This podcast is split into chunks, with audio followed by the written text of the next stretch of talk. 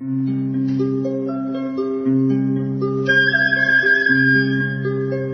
رادیو کودکان دنیا خوش آمدید.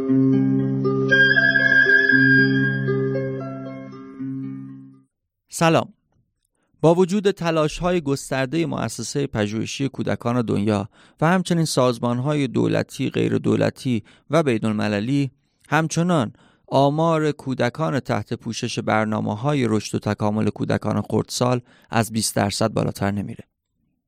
چرا با وجود اینکه مسئولان دولتی به ضرورت پرداختن به کودکان خردسال واقفن و حداقل در سخنرانیاشون به این ضرورت اشاره می‌کنن اما هیچ اقدام عملی در این زمینه صورت نمی‌گیره این پرسشی بود که از ابتدای دهه 80 هیئت مدیره مؤسسه پژوهشی کودکان دنیا و کارشناسان این مؤسسه رو به خودش مشغول کرد.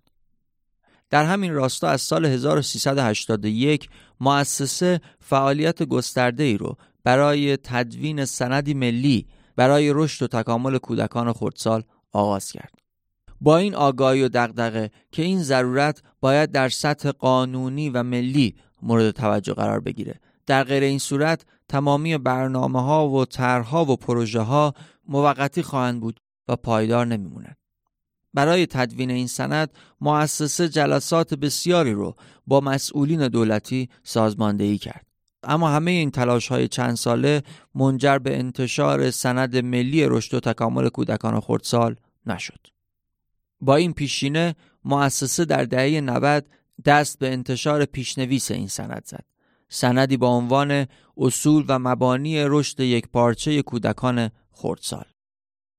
در رادیو کودکان دنیا همراه خانم اکرم امینایی عضو هیئت مدیره مؤسسه پژوهشی کودکان دنیا در یک سلسله برنامه این پیشنویس مهم رو بررسی می‌کنیم.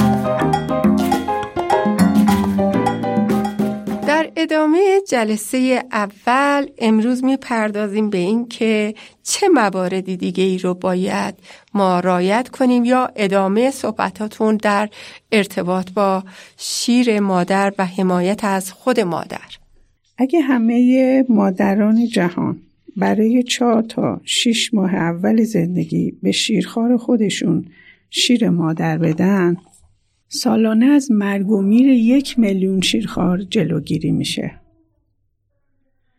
وجود مواد ایمنی بخش در شیر مادر باعث میشه که مرگ و میر ناشی از اسهال 14 و دو دهم برابر عفونت های تنفسی سه ممیز 6 برابر و سایر عفونت ها حدود دو نیم برابر. کمتر از شیرخوارانی باشه که با شیر خشک تغذیه می‌کنن. این نوزادان کمتر بیمار میشن. و اگر بیمار بشن زودتر خوب میشن. و در, در شیرخواران با شیر مادر انگل های روده کمتر دیده میشه چون کمتر بیمار میشن و کمتر در بیمارستان بستری میشن و کمتر دچار سوء تغذیه میشن و به خاطر تعمیر متعادل انرژی چاقی کمتری هم دارن. چرا که زمانی که نوزاد شیر مادر رو می‌خوره اول شیر آبکی و شیرینه که رفع تشنگی اونو می‌کنه و بعد چربی و پروتئینه که به تدریج اونو سیر می‌کنه. ولی شیر مصنوعی طعم یک دستی داره و ممکنه کودک خیلی بیشتر از نیازش بخوره و این به چاقش کمک می‌کنه. فایده هایی هم که شیر مادر برای خود مادر داره این که چربی ذخیره شده دوران بارداریش برای تولید شیر استفاده میشه.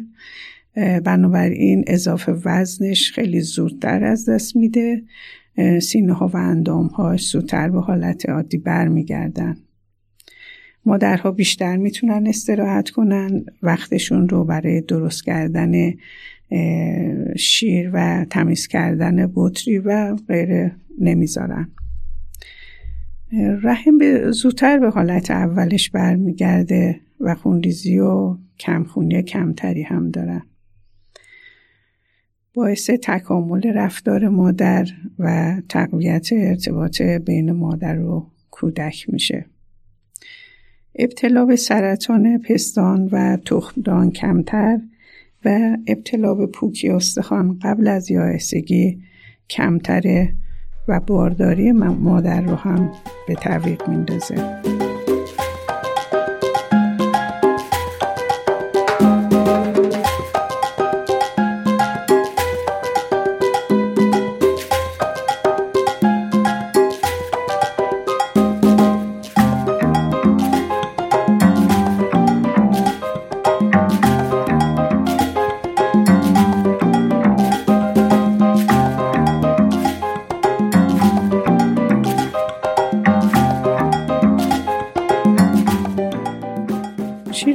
برای خانواده از نظر روانی و تغذیه‌ای بهتره و هزینه‌ای که باید صرف شیر خوش بشه صرف هزینه تغذیه مادر و دیگر اعضای خانواده میشه.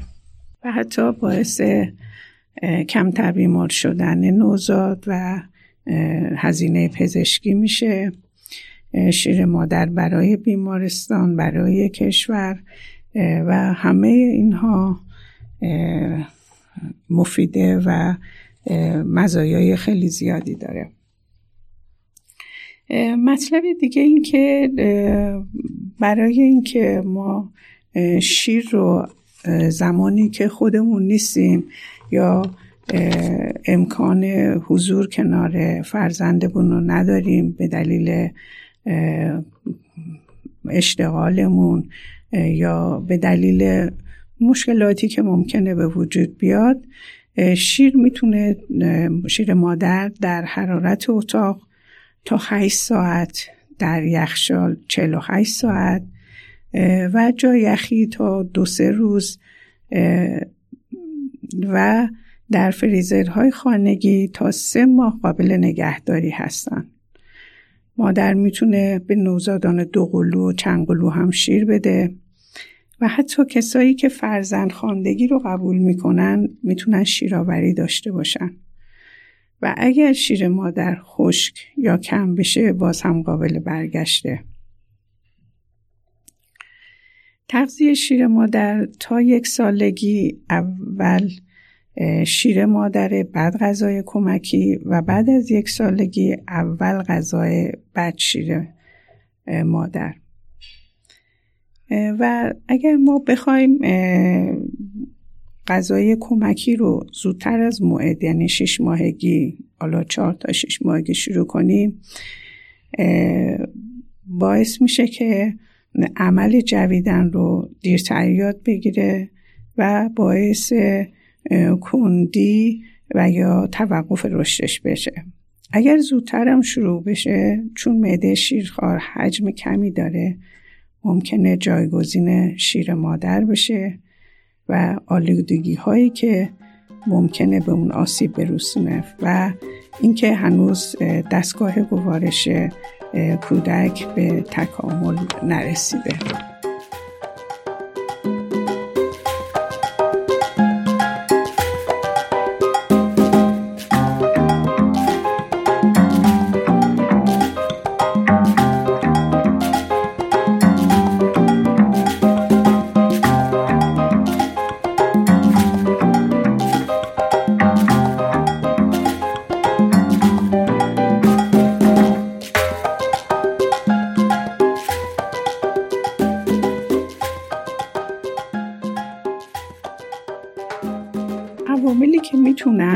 مؤثر باشن بر مقدار شیر مادر هم می‌تونن عوامل روانی و فیزیولوژیک و اجتماعی باشن که این سه تا عامل با هم وابسته هستن. عوامل روانی مثل که خیلی زودتر شناخته شده مثل خبرهای ناخوشایندی که میگن به مادر شیرده ندین و اون اختلالات احساسی استرس و تشویش ها می‌تونه روی شیر مادر اثر بذاره. و عوامل فیزیولوژی که در تولید شیر و آزاد ساختن اون قابل یا قابلیت نوزاد در بلع شیر و تحریک پستان برای افزایش ترشو و همون مسئله که اشاره شد اعتقاد مادر به اینکه تصمیم داره که به کودک خودش شیر بده و اون اعتماد به نفس و اون اعتمادی که داره برای داشتن شیرش. عوامل اجتماعی هم می‌تونه که از همین مسیر سازگار، سازگارهای روانی و فیزیولوژیک عبور می‌کنه. ممکنه اجتماع شیر دادن مادر رو نپسنده و مادرها احساس ناراحتی کنن. یا وقتی مادران مجبورن در خارج از منزل اشتغال داشته باشن خب وقتی زمانی که نیستن این می‌تونه توی میزان شیر دادنشون وقت اون اثر بگذاره.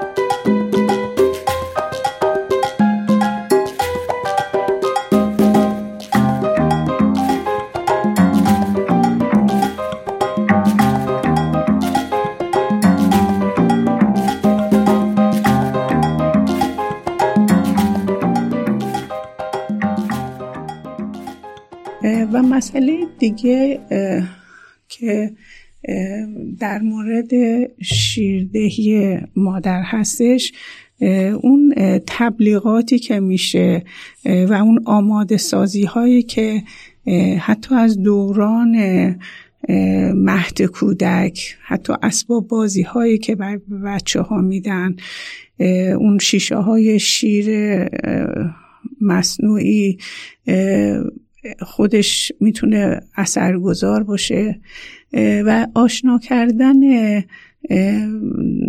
بچه ها در دوران مدرسه دبیرستان با شیر مادر که این آمادگی رو کسب کرده باشن و این فرهنگ سازی شده باشه تا شیر مادر بتونه جای خودش رو باز کنه. کما اینکه در دنیا روی شیر مادر خیلی داره کار میشه و سازمان های بین المللی مثل یونیسف سازمان غذا و حتی سازمان های دیگه بین المللی دارن در این رابطه فعالیت می‌کنن و هزینه می‌کنن که دوباره این چرخه طبیعی رو به زندگی کودکان برگردونن. البته در آمریکا و اروپا روی این موضوع اول خیلی کار شد. متاسفانه اون کارخونه ها و تولید کننده های شیر مصنوعی در کشورهای پیشرفته روی این قضیه کار کردن و شروع کردن به تبلیغ در رابطه با شیر خشک. ولی کن کشورهای پیشرفته اصلا وجود شیر خشک رو در بیمارستان ها ممنوع کردن تبلیغاتش ممنوع کردن. و متاسفانه الان در کشورهای در حال توسعه فکر می‌کنم خیلی زمان ببره تا ما به اون جا برسیم که ضرورت ترویج تغذیه با شیر مادر و اینکه چه کمک بزرگی ما به کودکانمون می‌کنیم.